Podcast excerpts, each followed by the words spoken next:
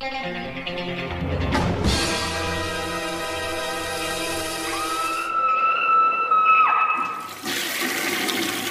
guys, what's up? It is week 61. Uh, I have some reviews for you, of course, and a big update. Uh, but first, I want to start this out with um, the talking about the Slaughterhouse Slumber Party Kickstarter. Uh, it's uh, going to be made by uh, director Dustin Mills.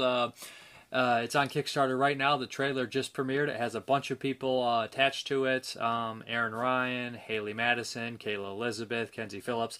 A lot of people that you'd recognize if you're familiar with Dustin's work or other people's uh, work in the independent horror scene around Ohio. So uh, if you like what you see, go ahead and uh, donate to the Kickstarter. If you like Dustin's movies and whatnot, uh, yeah, the link will be below. So check it out. I want to start this one out a little bit different. Instead of starting it out with, you know, uh, I usually save these for the end, but I'm starting it right off the bat with the weekly western. Let's go.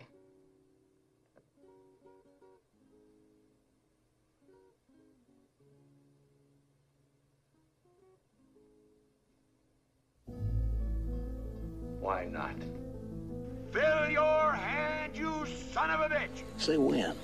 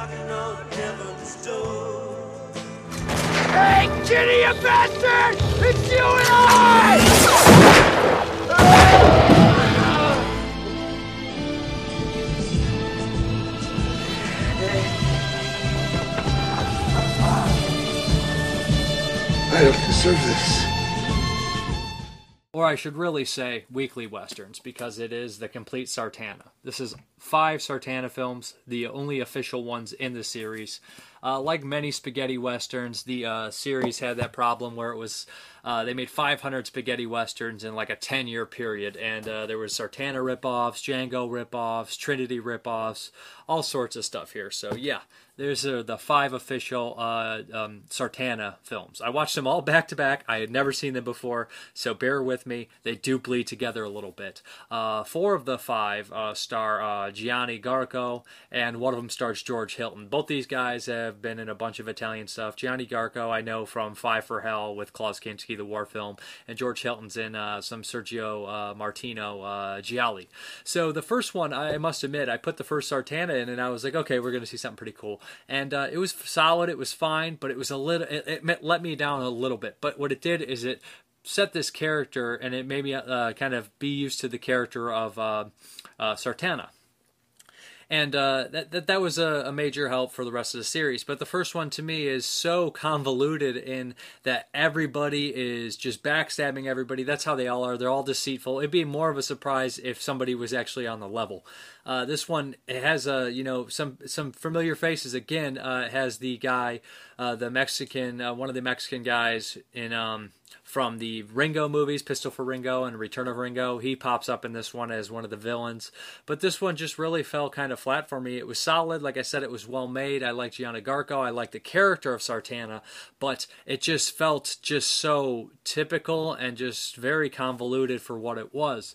Uh, but it did have Klaus Kinski and William Berger in it. Klaus is a little wasted, but he's fun. Uh, William Berger plays a decent character. All the movies about gold and gambling and getting the best of people. And Gianni Garko is uh, pretty much uh, Sartana. That's what he's all about, and he's really good at it. I love the character. Well, I like the character in this one. I don't love him until later, and uh, I thought it was a, a satisfying movie, but not perfect. And I, you learn a lot on this disc.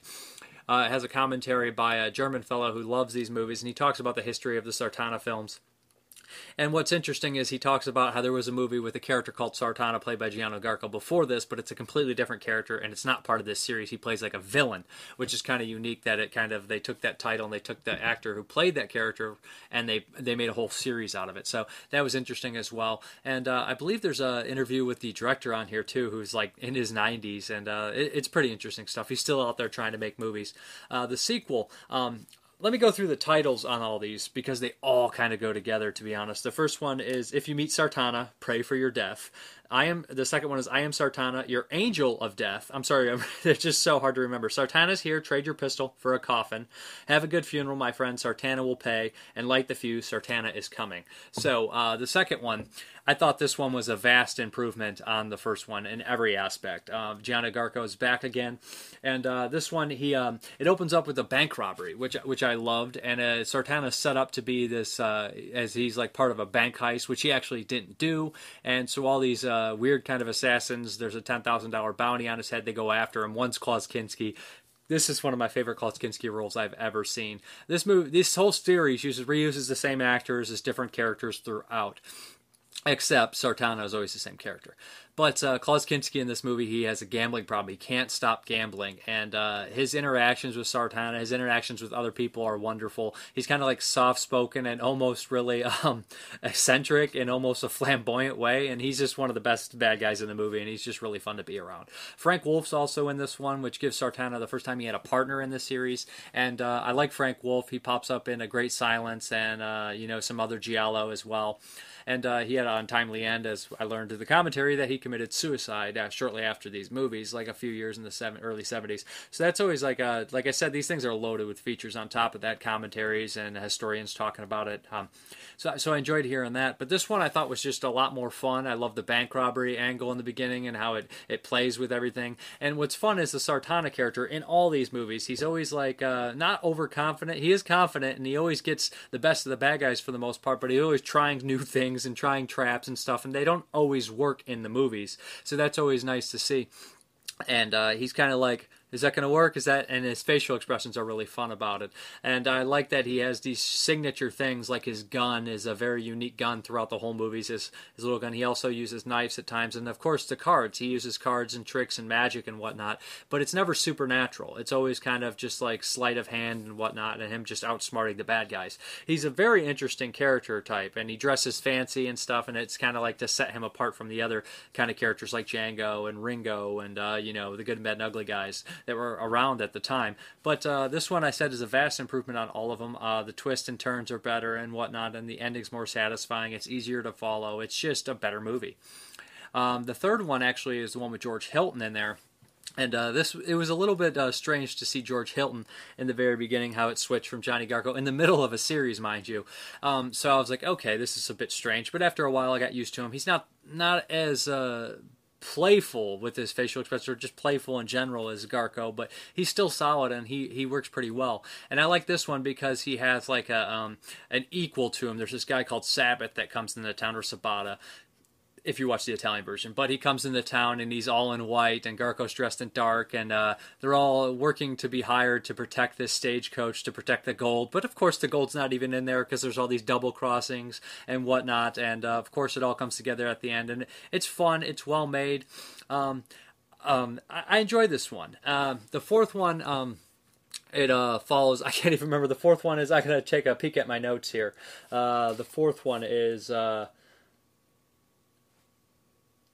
Oh, oh, this one's a little bit unique. Sartana is hired. He's basically uh, witnesses this murder. Sorry, there's they, they bleed together because I watched them back to back. But he witnesses this murder of this so uh, friend of his. So he goes into town and uh, it's over this property. And this is basically a big property dispute. And this is one's fun because you see Sartana play both sides, play a bunch of sides here, and uh, kind of do a lot of switching around and have this deed and whatnot. And this one, this one is pretty fun as well. Like I said, they're all pretty fun. And I can't remember if this. I believe this is the one where they hire these four brothers that come after him. And uh, yeah, this is the one with the Asian influence where the East meets the West in here, and I like seeing that. But uh, they hire these four brothers that come in, and they're played by the infamous stunt doubles who were in Zombie. There's like a, a brother of seven brothers, and they always played an Italian stunt stuntmen. But there's four of them in this one, and uh, that's a great scene. That's really fun.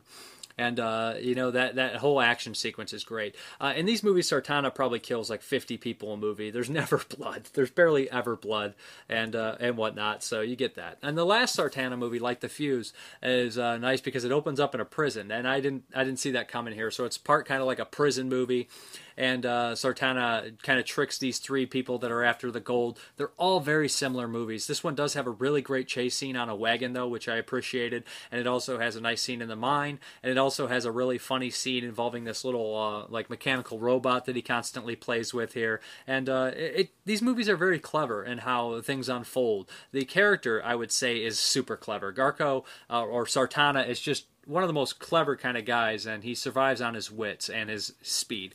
But uh, these are fun. They have a lot of features on. Like I said, Ernesto Gastaldi is interviewed on here. He's a writer of a couple of these. Uh, the actors are interviewed. There's stuff with Johnny Garko and George Hilton on here. Some are archival, some aren't.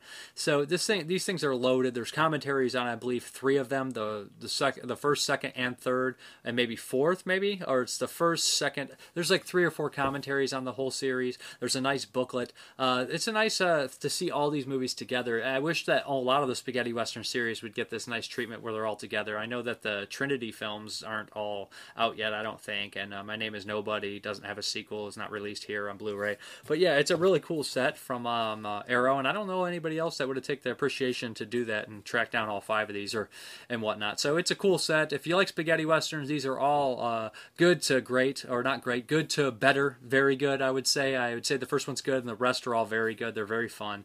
Uh, they do bleed together. They're not the most memorable movies on earth, but they have a, a good score, well acted by the lead, and uh, I think that if you saw these over time, they would stay with you more instead of one big chunk. But uh, what I saw, I did enjoy them. They're the Sartana collection, so check it out.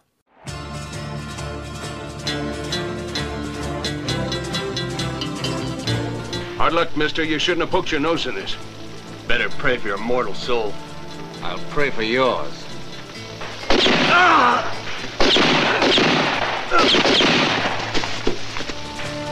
If I tell you, promise to let me go.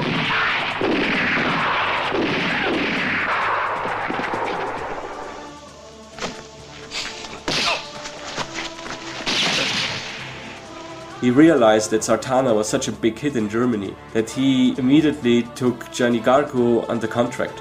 The use of the cloak and a draped uh, over the shoulders uh, that was not dissimilar to Christopher Lee's Dracula cloak in the Hammer films. Not dissimilar at all.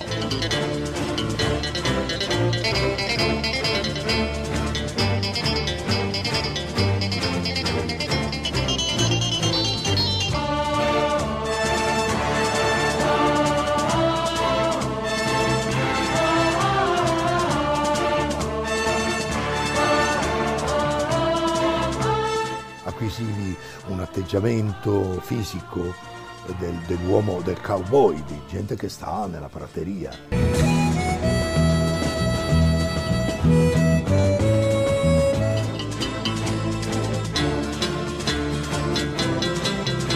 Where do you think you are going?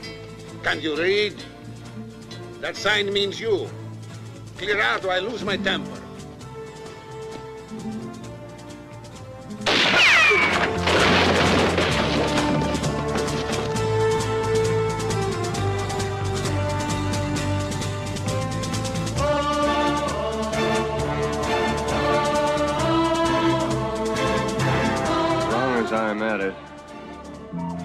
Ought to pray for your souls, too. Good book says, pray not only for the virtuous, pray for the sinners also. They need it most.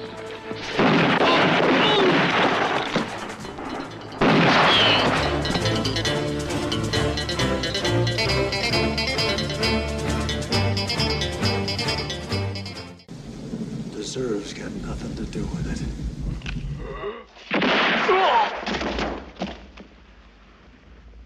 When you have to shoot, shoot, don't talk.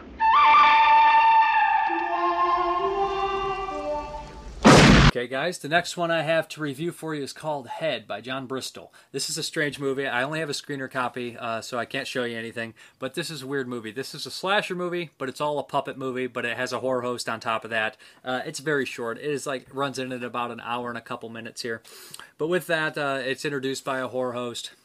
And they basically do a zombie short and then they get into the main feature. Uh, this is this is weird because when you have all puppet cast, you think Meet the Feebles or maybe Puppet Monster Massacre, and uh, something like Puppet Monster Massacre uses green screen, so the size matches the puppets and everything kind of fits into this weird world. And I remember re- when the first time I saw Puppet Monster, I was like, I don't know how I feel about the green screen. But then when you watch stuff like Meet the Feebles, it makes sense that the puppets are actually in a regular world because some of the puppets are a human size, so they would use human utensils. This one is strange because the puppets are a little bit smaller, but they drive cars. They use uh, all the same equipment that everyone else uses. So it's just strange. You'll see a car driving or an angle of a car pulling up, and then these little puppets will get out. It's a little strange. But uh, saying that, it, it, basically follows your typical slasher movie in the beginning. There's uh, nudity, of course, and uh, it's called Head because the, the killer hacks off heads. And after after about 15 minutes, uh, I started to get into it, and I started to get into the groove, and I realized that it, it has some really like kind of sophomoric humor, but the characters are sophomoric, and it it's funny, and it has some gore, and it has some silly moments. Some of the character things at the end are a little silly. Why do people do this? Why did they do that? And whatnot, and but all in all, it, it's kind of a, a fun little movie. I, I, think that the the tacked on host in the beginning and the uh, zombie story, which is fun, but they're obviously added on like just to kind of pad the time and make this a feature or uh, not necessarily such a short. Because without that, it's probably running in about 55 minutes or something like that, 50 minutes. But uh, I think that people will enjoy this one. There's plenty of kills in the movie with the puppets, and I, I appreciate that they actually went out and made a puppet horror movie. Um, and at times I like the plot and I like the reveal. And uh, although it does seem a little strange at the end, you don't know 100% exactly um, how things unfold, to be honest. And I do think that they have uh, do that point where they get all the characters are still alive, and then they all just kind of go really quick back to back to back, and you're kind of like, well, you know, I know it's good to you know make these characters full characters, but at the same time, I don't want to see them all get wiped out so quickly back to back when you could have padded in you know more pace your time, pace your kills a little bit better. But uh, you know, it's it's all right, and I appreciate that. Not many people go out and make puppet movies, and I laughed a couple times. There's some good jokes in here. Some of the puppet designs are fun. Well, they they look completely different and whatnot. So. Yeah, and it has some gore in there, and it has a nice little twist at the end. And there's a cool shrine scene. Like every slasher movie, they have to have a shrine where all all the bodies are hidden. And I really like the shrine in this one. It's pretty cool.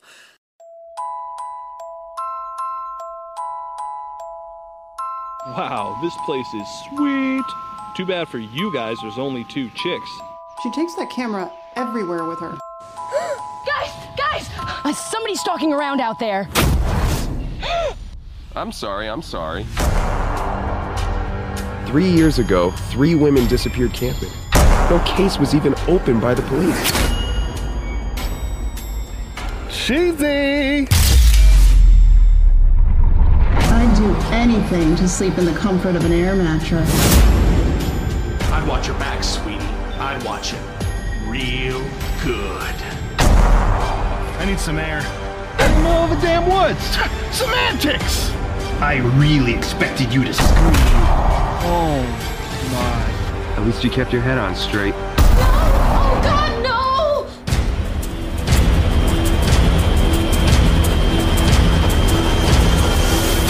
Joe has no head.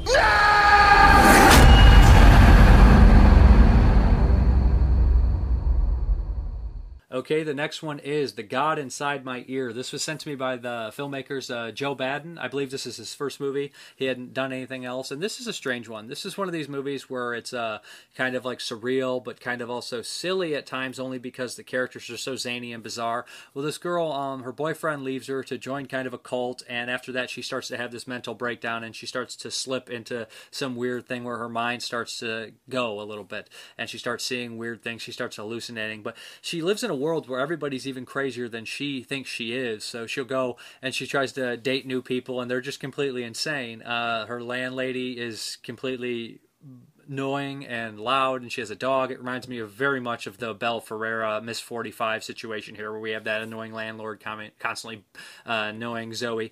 So there's that in there. There's that aspect, and then her friend aspect, kind of like uh, looking into her. But uh, there's a lot of scenes where they kind of just go surreal and do some cool things. I like the lead actress. I think she's pretty good. Uh, there's obviously some religious context in here and stuff.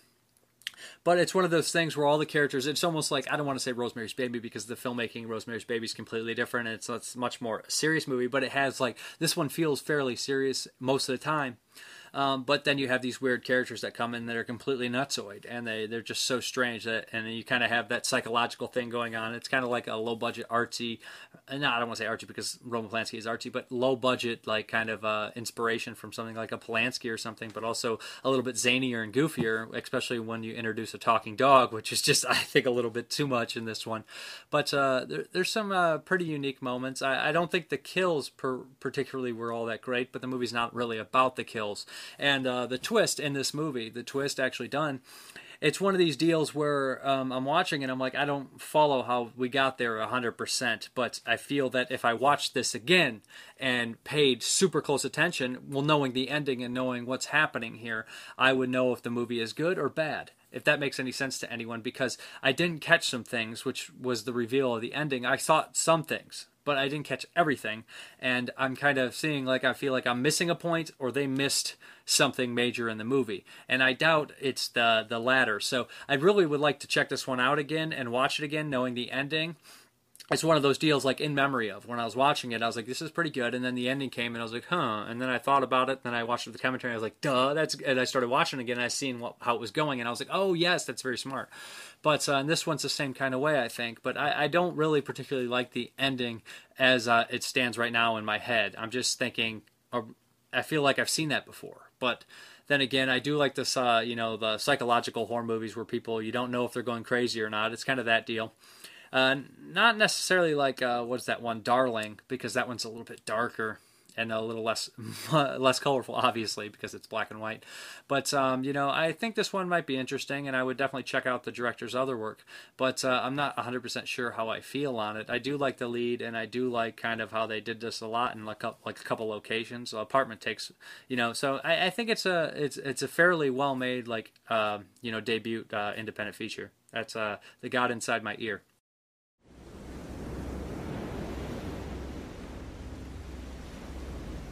like to hypnotize you. Hypnotize me. Are you okay with that? At this point, I'll try anything. Okay, well, I need you to look into my eyes and pick your hands up like you were surrendering. Good. Now focus and let go at the same time. Now tell me, what do you see? I see men. What kind of men? Men controlling me, harming me. And how do you feel? I'm broken, ashamed, controlled.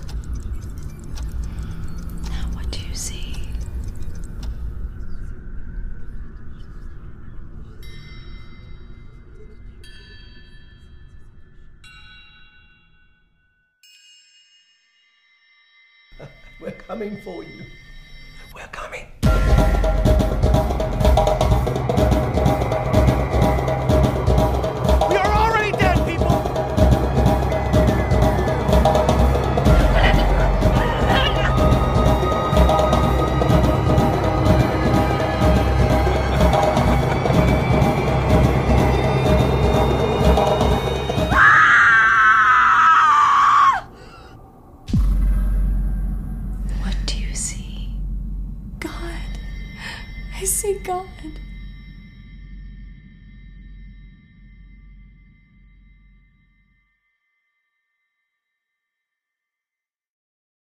Okay, we have another screener that was sent to me. This is Taste Me, Death-scort Service 3. Uh, usually these were directed by uh, Sean Donahue. They were made by the Sleazebox guys, but Chris Woods, uh, Sleazebox director, actually directed this one. Uh, this one runs in at about an hour and 40 minutes, which I thought was kind of long for these. Uh, the first Death-scort Service was one of the sleaziest movies I saw. It kind of reminded me of like a more like a low budget modern day, like, uh, you know, New York Ripper or something like that. And uh, I appreciated what they were going for. I, I felt a little less about the sequel and uh, you know I thought it was kind of a, a, rehash a little bit. And this one, it's not a rehash. I don't know how I particularly feel about it, but it, the plot's a little bit different, and uh, I think that that's kind of cool. Instead of having you know someone strictly killing all these women, there's uh, this other angle about a, a, and it focuses more so on the prostitutes and uh, a character who's hired as security, played by Eight the Chosen One, in there. So there's that going on, and they actually kind of develop some you know emotional levels in here.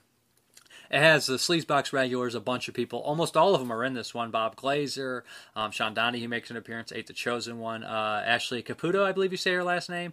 Uh, Crystal Pixie Adams. A bunch of them are in here. I recognized almost all of them from the previous films were in this one. And uh, Joel D. Wynkoop, of course. It's always great to see him. And the guy who plays the other cop, I can't remember. He pops up in all of them too. So if you like their movies, it has all their cast in here. I must say that this is one of the, they keep getting sleazier and sleazier and sleazier. To be honest, this is so graphic at times that's I'm it's like one step above being a porno at times. There's no penetration or anything like that, but uh, there's real masturbation. Um, there's real um, there's you don't see this much typical full frontal nudity in movies, to be honest, and uh, all shapes and sizes of women naked in here. There's naked guys, everything. So lots of weird stuff going on in this movie but Eight the Chosen One uh, basically saves a prostitute from being assaulted, and he gets hurt in the process. This this uh, prostitution house takes him in and helps him, and they say, "You want to be security here?" He agrees, realizes something strange going on. Joel D. Wynkoop and his partner are trying to figure out who's killing these girls, but something else is happening. It's called Taste Me, and there's a little bit of uh, cannibalism going on. If you guys know what's going on, so yeah, and uh, I like the twist to to that. It's a little bit different, and I think that usually, you know, just the typical slasher thing is is it's been done. We already seen that a couple times, which is nothing really wrong with that. But I like that they added some new elements to it. Um, there's some sound issues uh, in the beginning outside. I noticed that almost uh, in the beginning, just at a couple times when they're outside, you can hear like against the camera. That's typical in a lot of low budget movies. Um, Eight's uh, always fun to watch. I think that he uh, is very dedicated actor, and Joel D is always one of my favorites to watch because he's also very dedicated and extreme, and uh, I like that in a low budget cinema. Uh, this movie has like a lot of serious gross things in there, a lot of nasty gore. I don't think the kills are as inventive as the first two movies, um, but um, it does have a lot of sleaze in it if that's what you're looking for. Almost too sleazy for me to be honest. It's just a little bit uh, kind of gross and stuff, but um, I do think that I like that they changed it around. I don't think the kills are as strong, but I think that some of the performances are maybe some a little bit better. I think that the role Bob Glazer got to play was really fun for him, and he uh, he has fun with it. And I like when he looks at the camera at one point and does this. He kind of winks at the camera, and the way that was done was actually, I think, really appropriate. The one major complaint about this movie is that it doesn't really know its tone. At times, it's it's fairly serious and fairly like dark drama at times, and graphic and gross, nasty horror movie sleaze thing. And then other times, it gets really silly. Like the whole movie comes to a complete stop during this scene where this guy, you know, hires some prostitutes to lose his virginity on his birthday, and uh, the whole movie comes to like a screeching halt and becomes almost like a comedic scene for like 15 minutes. And uh, it's not necessarily like worse than the rest of the movie. It just doesn't fit with the rest of the movie. I mean, this is one of these deals that you know what you're getting into. If you like the first two, you should like this one. Uh, I don't know if this one's necessarily for me either, but it's uh, it's sleazy. It's like a modern day Ruffy or something like that. I would say that the Sleazebox does the most modern day Ruffies without actual penetration. I know this is coming out very shortly, and uh, they advertised for a fourth one coming out too. But uh, yeah, it's got a slew of uh, sleazebox regulars. It's got all the nasty, uh, you know, murders and stuff, and actual guts, and just gross things happening. People doing really explicit things. Man, I got to say that the sleazebox actors and actresses are a dedicated bunch. They do lots of stuff that I don't think a lot of uh, actors and actresses would do. They don't seem to have many limits. They must really trust their filmmakers that they're working with. But yeah, if you like their sort of things, you should like this one. Uh, I think that uh, um, for me, it's just uh, it's just really sleazy, really dirty, and uh, sometimes I like that. Um, I typically like my sleazy, dirty is uh, New York and stuff like that, old school movies. But yeah, this is uh, you know more sleaze from Sleazebox. Hello, love. How are you doing this evening?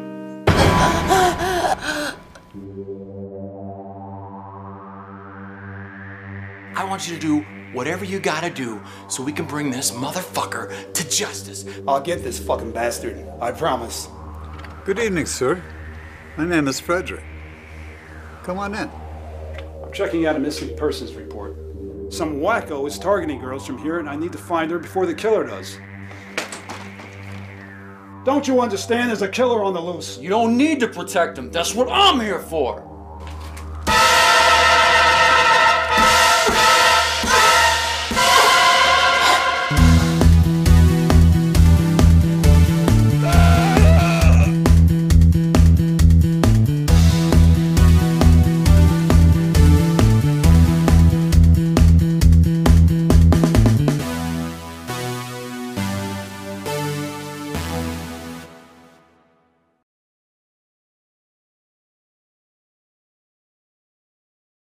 Hey guys, we're here to do uh, another WolfCop, the sequel to WolfCop. Uh, I didn't really care for the first WolfCop. I'm going to be honest. Like I, um, when I watched that, uh, I just felt a little disappointed. But like uh, I knew that the sequel was going to be better. We had talked about it on the podcast, the Shut Up Brandon podcast. We were like, oh, I think the sequel will be better. They can make an improvements, and that's exactly what they did. It's almost like they listened to everything that everybody had negative to say about it, and it went out and improved it. Have you ever seen a movie more Canadian than this? No. I don't think I've ever seen a more Canadian movie than another WolfCop. I don't think I've ever seen a movie take place in Canada. They try to hide it back in the old movies. There's a bunch that you can tell as you get older that they're Canadian movies, but then they like try to hide it. But now they just embrace it as they should. But um, this is so Canadian that it even has uh, Kevin Smith in it, who's American but who loves Canada so much. he's actually the mayor in this movie, and it's funny because he's like uh, wearing a he's the mayor, but he's wearing his uh, standard hockey jersey underneath it. Uh, this uh, follows uh, WolfCop, of course, uh, and it's basically um, as he fights an evil organization that's bent on overtaking the world. It feels like a comic book. It's kind of raunchy, over the top, really silly. And uh, it has inspirations from like RoboCop and stuff like that. Even the opening with the Astron-6 boys is a lot like the uh, opening of RoboCop with the uh, van driving away and stuff. I love that. I love seeing that. But uh, yeah, it's gorier. The special effects are really good in this one. They are really good. Really practical too. Mhm. I didn't see any CGI, which you got to give it up when a movie goes out and does practical effects for ninety percent of the movie. When it's so unheard of to do that kind of thing nowadays. Uh, I thought WolfCop looked pretty good himself, and they up. There's even a be- there's a better sex scene in this one than the first one. What'd you think about it?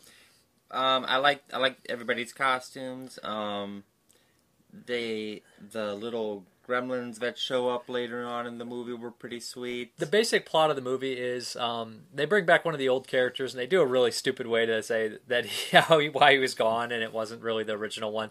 You don't really care because I hated the ending the first WolfCop, but uh, I like what they do. They bring back this character, and um, the way they they have this evil organization that wants to plant these things, little creatures, in your body through beer, and they come out and they pop out of your body, and they can kill you, and they run amok, and they look like little lizard gremlins. So it has inspirations from Gremlins as well as RoboCop, and uh, it just feels really like very '90s actually.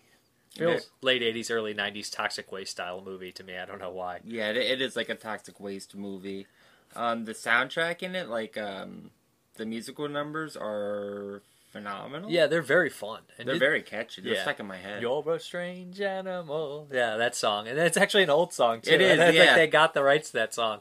But uh, yeah, I really enjoyed it. The special features are a little short, only five minute, ten minute, fifteen minute little segments. They're okay. Um, I actually like what they did. They they seem to have a lot of fun, and I hope they keep making them because they're getting better. Like the first one, like I said, was okay, but this one I really loved. I, I couldn't find anything that I hated about it. It's very stupid. It's very silly, but it, it's fun, and it just never let me down. I was never bored throughout the entire movie. Lots of effects. Uh, they make a nice little small town, and they do these like they this. It's actually kind of like clever comedy at times too, like the reoccurring gag. Every time somebody on the radio, like you hear it on the other side, because that's exactly how those are. You're just like what?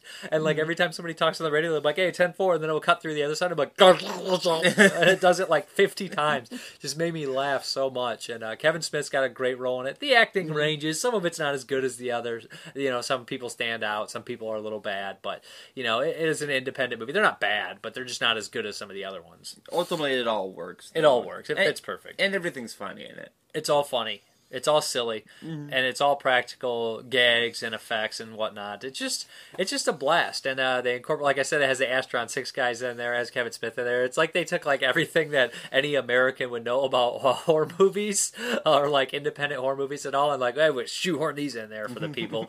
I mean, there's lots of beer drinking, lots of hockey. You got it's just so Canadian to me, um, and I don't know anything about Canada except what the TV tells me. I've been there before, but no, it's just really fun, and I really liked it, and uh, it's a blast, and it's it's like twelve dollars on Blu-ray. I mean, I heard at Best Buy they have both of them together for like that price or something cheap like that. But the first one's okay, like I said. You might need to see it because uh, I forgot some plot points of the first one, and I was like, "What? What's going on?" And I was like, "Oh, now I kind of remember." But uh, it's just a lot of fun. I didn't see the first one, and I enjoyed it just as much. So, who's your favorite character in it? The robot. Oh, the robot was awesome. I forgot about the robot. Wish he was in it a little bit more. I just want to look like that. It, it, you know what? It kind of has the vibe of just a much goofier version of like Hobo with a shotgun. Okay, I can see that. I love Hobo with a shotgun. That's I a good love movie, that movie. But yeah, yeah, it feels kind of like it almost like comes from like the like a little goofier, zanier, sillier version of Hobo with a shotgun. Mhm. Like it's definitely in a weird like city where nobody's paying. No, nothing go. Nothing's exactly right, but. And next time, get Henry Zebrowski. Oh yeah, I was like Henry Zebrowski should have been in this movie. Yeah. He would have been perfect in this movie. I hear he's in Return to Nuke 'Em High. Oh, He's is in he? the sequ- He's in Return to Return to Nuke 'Em High. The second to Return to Nuke 'Em High. But there's so many people in it. Like that movie's been coming out for the last ten years. Like I was like, I'm excited, no longer excited. Excited, no longer excited. But I'll be happy to see that one. But another WolfCop. I think it's really fun. Mm-hmm. What the hell is that sound? Wolf cop. Wolf cop. Wolf cop. Yeah, there's a new cop in the streets. Lou, you're a wolf. Cop. Dumping dead bodies in my duffel bag. Slice your face, rip the head off your body. Slam a cold boom, pump your body with the shotty. Don't bother trying to hide, cause there's nowhere you can run from the wolf cop. You promised me you would stay locked up. Where's your card? To try to hide from the wolf cop. I want its hairy head on my mantle. Oh, damn. Mr. Wolfie got a plan. Forget Frankenstein. Bring it on, beast man. That full moon. There's no turning back. We don't need any unnecessary attention. Woodhaven PD is all about discretion. Yeah. You've got everything under control. Cause I'm the wolf cop. Yeah, Looks like I brought a knife to a wolf face. Okay, guys, we're gonna hop into the VHS Voyage, and this is Loch Ness Horror from 1980. Is it 81? 81, and uh, it's PG, and it's by Larry Buchanan. I guess Larry Buchanan did a bunch of low budget kind of uh, crummy stuff, and this is absolutely no different. Okay, what we have here is these guys after the Loch Ness monster, of course, and on top of that, there's a, a crazy old Scottish scientist who is um, been looking into this for years. In the very beginning of this movie, a plane crashes into the war- water, into the Loch Ness in World War II. And uh, it all ties into the movie in ridiculous ways. Okay, what we have here is a, it's a really boring creature feature, to be honest. Um, okay. We, it opens up with two Americans diving for the Loch Ness monster. Within the first 10 minutes, you see the monster in full view. They don't hide anything, so they didn't obviously go to the Roger Corman school. Maybe they did, but they didn't. ta- they didn't learn anything from it. So uh, the monster's shown in uh, detail. He doesn't look very good. He looks kind of like um, paper mache rubber. I appreciate it that they went and made a monster flick because it's not the easiest uh, movie to make actually in the 80s because you have so much special effects to compete with, and they obviously didn't have them. It's it's dirt cheap. Uh, one of the characters dies, and this is where the problem is. He goes back and he says, "Guy," to the other guy, "We found the monster. It doesn't matter. Who cares? What happened to so and so? Who gives a shit?" Basically, he basically states he's acting completely weird. He doesn't care about his dead friend. He has an egg. They didn't show the egg, and uh, basically, this is what happens here. The movie is so ridiculous and so boring at most of the time. There's a there's a, a whole camp element here where these kids are camping in the woods, and they're just they make them the most unlikable kids. These this pair of kids, the most unlikable, despicable people ever, and uh, of course they set them up to one of them to be killed by Nessie. Uh, there's lots of bad uh, forced. Um, accents in here, Scottish accents, and I actually believe this had to be shot in Scotland. And if they didn't, that's one thing I, I don't know exactly how the Loch Ness looks, uh, you know, But uh, if they did shoot this uh, there, I mean, it does look like it, and uh, I got to give them props for that. I do like the location regardless, the woods and the the water and the atmosphere. It has a decent atmosphere, to be honest. But uh, the monster looks terrible. The acting is some of the worst I've ever seen, and the characters are abysmal. The dialogue's really horrible too. All that stuff, and the screen the, the screenplay is terrible too. At the very end of the movie, they introduce five or six new characters, or like four or five new characters that do major plot points in the, that, that that do major things in the movie, but they have no character, and they're introduced like they're going to have character, but they're only going to be in the movie for five more seconds. So it's just like, oh my god, what's why? What's the point of this? It's just it's really sloppy. It's just very very dumb and very very boring and i kind of like the monster i did laugh out loud when he appeared on screen by myself and uh, at times he looks like paper mache at times he's rubbery at times there's uh, smoke coming out of his nose uh, but the cutting the editing it's just it's just bad. It's just a bad movie all the way top to bottom. It's not well made. It's not well acted. Uh, a couple of the actors are a little bit better um, but for the most part it's just a lot of forced dialogue a lot of like espionage element added into with the world war plane that's just garbage. It's just it's just uh, you know beefs up the running time which i don't want but uh, i just i just can't recommend this one it, it's really boring and uh, the cover art's great and i just wish it was more like that and less what it is but um, just not good not a good movie at all i'm sorry I wish it was. I mean, I don't enjoy this any more than anybody. You know, I mean, I don't enjoy watching bad movies like this, but it's not good. Loch Ness Horror. Skip that one. Some people call it a legend, others call it a lie. Is there a monster in the Loch Ness Bog? Or is Nessie just a horrible apparition swimming deep in the Scottish folklore? One man searches for science, another wants to pilfer for profit, but both find bloody horror.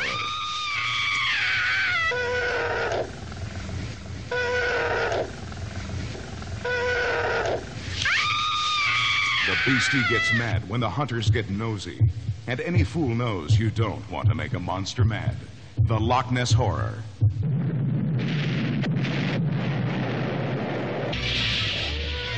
Don't come looking for Nessie unless you're looking to die.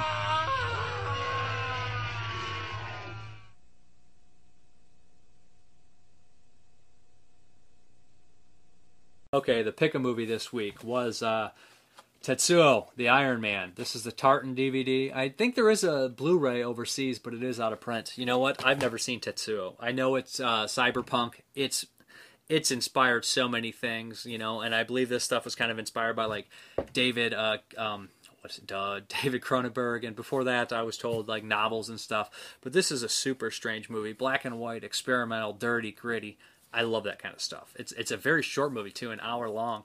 We have this guy who um, appears to have gotten and uh, wronged some people. Him and his girlfriend have wronged uh, somebody in some sort of accident. Don't want to spoil too much, and it's kind of a revenge story. But instead of your typical "I'm going to go out and kill you" or "go out and do something bad to you," he does do something completely weird to him.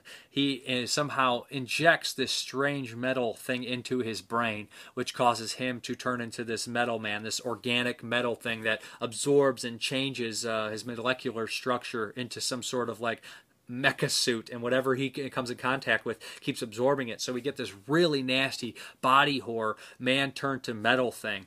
And uh, at about the halfway mark it turns into this strange comic book thing where he has to fight the guy who did that to him but he has more rusty parts. And uh, it's just strange. And he has a drill drill wiener okay but it, it's so such a weird crazy movie and the editing is perfect. The sound design is great too. The sound design at points there's a in the beginning when there's a piece of metal growing out of his face he grabs it and it and the sound design and the way it was edited it just made me jump. I was like, whoa! It kind of freaked me out a little bit. So that that was very interesting to see them do that, have that kind of power just by their editing and their sound design.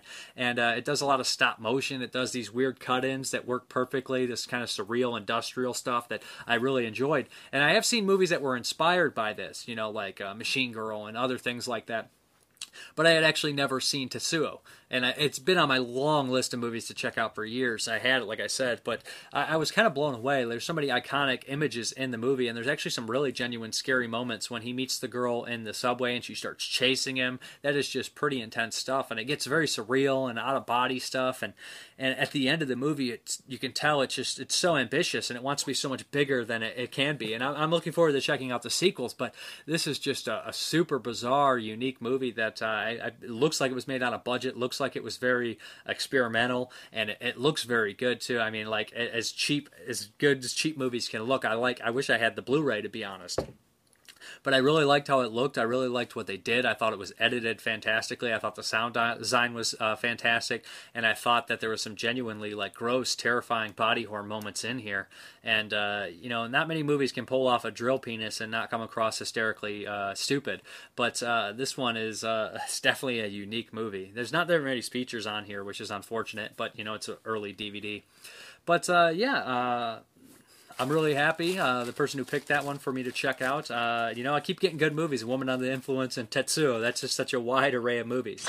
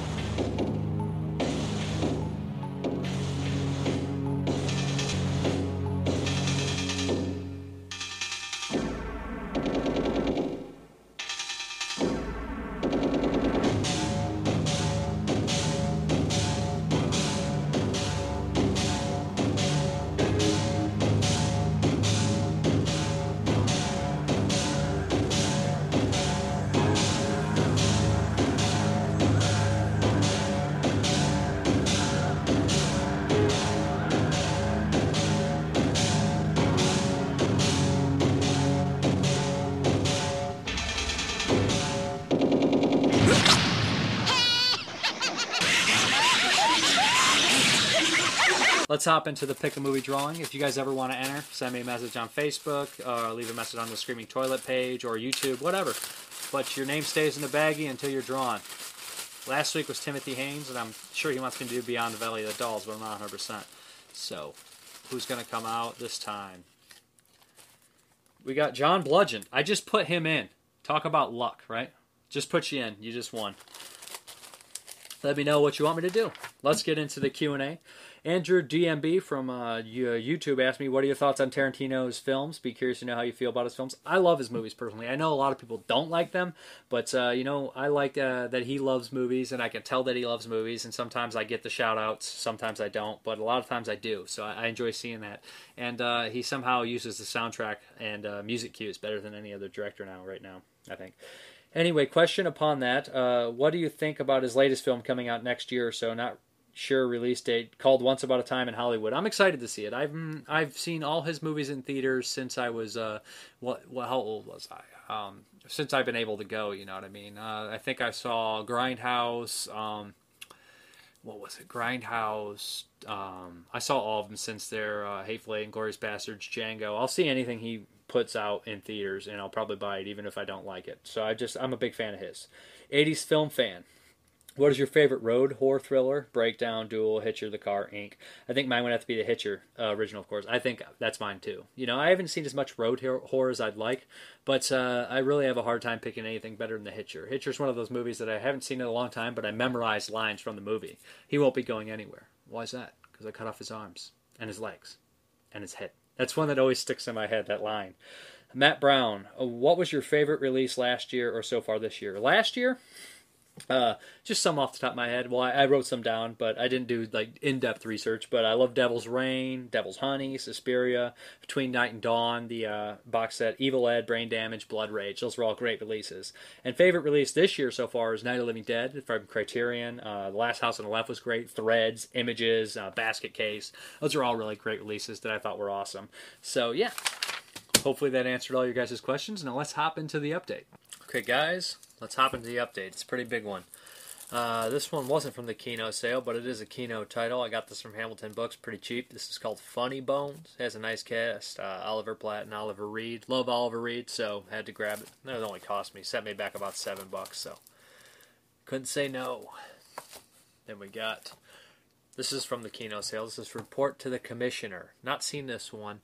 Uh, I remember it had a decent looking cast. Looked pretty cool. I believe Yaphet Kotto was in it, so I said, why not? Grabbed it. I believe he's in that one. Yeah, Michael Moriarty as well. That's cool.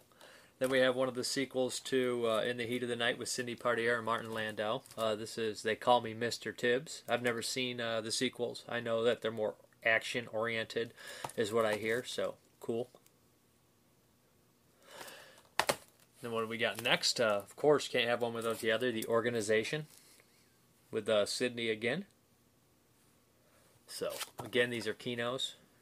Kino had that crazy sale that uh, I picked up so many titles. Won't have to buy a lot from them for a while. We got The Offense with Sean Connery. Again, a Kino sale. Not seen this one. Looks cool. Gotta love Sean Connery. We have Monte Walsh with Lee Marvin. Gotta love Lee Marvin. Western here. Not seen this one. It's pretty cool. Kino again. Then we have the Island of Dr. Moreau, which uh, the 77 one with uh, Burt Lancaster and uh, Michael York. I have seen this. It's been a while. Uh, I kind of like this one. It's definitely better than the 90s one. I'll tell you that much. Then we have uh, The Hornet's Nest with Rock Hudson. Not seen this. I believe it's in the 70s action movie, uh, war movie. So, yeah you know, I'll pretty much buy any horror or like action sci-fi that Kino puts out in general, war western. They always put out cool stuff. Then we have Fuzz with uh, Burt Reynolds. Not seen this, but uh, I think I have all their Burt Reynolds movies now. At this point, that they put out on Blu-ray. I think they did White Lightning, Gator, Malone as well, and Hundred Rifles. We have uh, this one across 110th Street with uh, Anthony Quinn and Yaphet Kotto. So, yep, so yeah, I was I had to double check he was in Report to Commissioner because I knew he was in one of those, but I guess he's in both of them. That's pretty cool. Then we got uh, 52 Pickup. This is a John Frankenheimer movie with um, Roy Scheider. So looked pretty good by the commercial. I think it was on the Malone uh, disc. Looked like it was a nice little thriller. Then we got uh, One Good Cop. I picked this up from uh, Bull Moose. It was a Kino. Good sale, like $12, $13. Michael Keaton, not seen this one, but man, it looks so familiar. Maybe I caught parts of it. Then we have Firebirds. this one was again good price. Uh, Tommy Lee Jones and uh, Nicolas Cage. So, yep.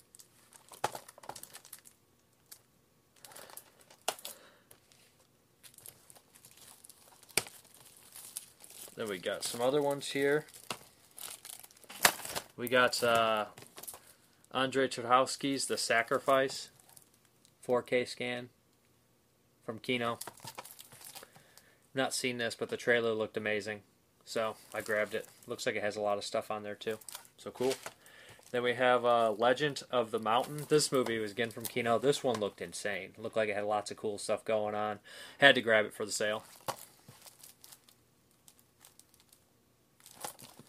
And we got uh, the Salamander. This is a Kino uh, Scorpion release. So has a nice cast down there. A lot of these you can never get that cheap, so when they have the sale, I go a little nuts. Then we have a few Criterions that showed up. Not all of them showed up, but a decent amount showed up. We got Cul-de-sac by Roman Polanski. Uh, I've never seen this one, so I know Donald Pleasence in it. That's enough for me to check it out, and Roman Polanski's name. Then we have uh, Michael Cimino's Heaven's Gate. I know this was supposedly like an infamous disaster and changed the landscape of uh, independence for years, uh, being able to get funding for movies and whatnot. Uh, director of Deer Hunter, not seen it. has a has a great cast. It's supposed to be this like epic long western. This is like a director's got the final cut or whatever, but Heaven's Gate. Then we have uh, Silence of the Lambs. You know, it's been a long time since I've seen Silence of the Lambs. I never had the Blu-ray, so I'm glad to finally get it in this awesome Criterion edition. This is a classic. I mean, everybody loves Silence of the Lambs. You either like it or you're wrong. Then we have some DVDs. I went to Allied. This one's still sealed. It's a triple feature. Uh, American History X, which is a good movie. History of Violence, which I've never seen. And True Romance, which is why I bought it. I love True Romance. Actually, one of my favorite movies I didn't have on Blu-ray. Had the DVD, had the VUDU code. But these are three separate discs. And you can't get the True Romance disc in the States for that. Cheaper a lot. It's, it's a lot more than $10. So for all three of them, three different discs, why not? Then we have this was two bucks. Dances with Wolves. I mean, I'll hope to get those stickers off there eventually. But, you know, classic movie, Kevin Costner, you know, $2, why not? This one was five. LA Confidential. It had been years since I've seen this movie. I wanted to recheck it out. Know it had a nice cast in there. It was pretty good. So, been a while.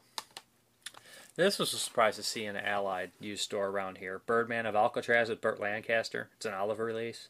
For six bucks, I had to grab it. You know, you don't see those every day in a in an Allied around here. But they had a bunch of uh, Olive, which was pretty cool. What else do we have? We have Hercules from Scream. I got this from the Hamilton books. I was hoping the price would go down, but I had to kind of have these. Uh, Ennio Costarelli. They're supposed to be nonsensical, crazy, like with Lou Ferrigno as Hercules, so I couldn't pass it up. Then we got The Adventures of Hercules 2. This is uh, again Lou Ferrigno, Ennio Costarelli. I'm probably saying his name wrong. He's done tons of stuff, including uh, Inglorious Bastards, the original. So yeah, I'm looking forward to checking those out. And the last was the Hamilton books. This is The Baby Needs a New Pair of Shoes from Code Red. Uh, they had a pretty good price there, so I grabbed it. Not seen this movie, don't know much about it. The trailer looked really wacky, so I grabbed it. And uh, a DVD, which I believe I already had. Uh, this is Catch or Catche uh, by Michael Haneke. So yeah, I already had this one, but it was three dollars, and I couldn't remember if it was rare or not, so I grabbed it for that price. And it looks like it's actually still sealed for the most part, just the shrink wrap off it. So, you know, for three bucks, I was willing to gamble. But let's hop back to the video, guys. Thank you very much, guys, for watching, and as always, you guys have a good one. Eh.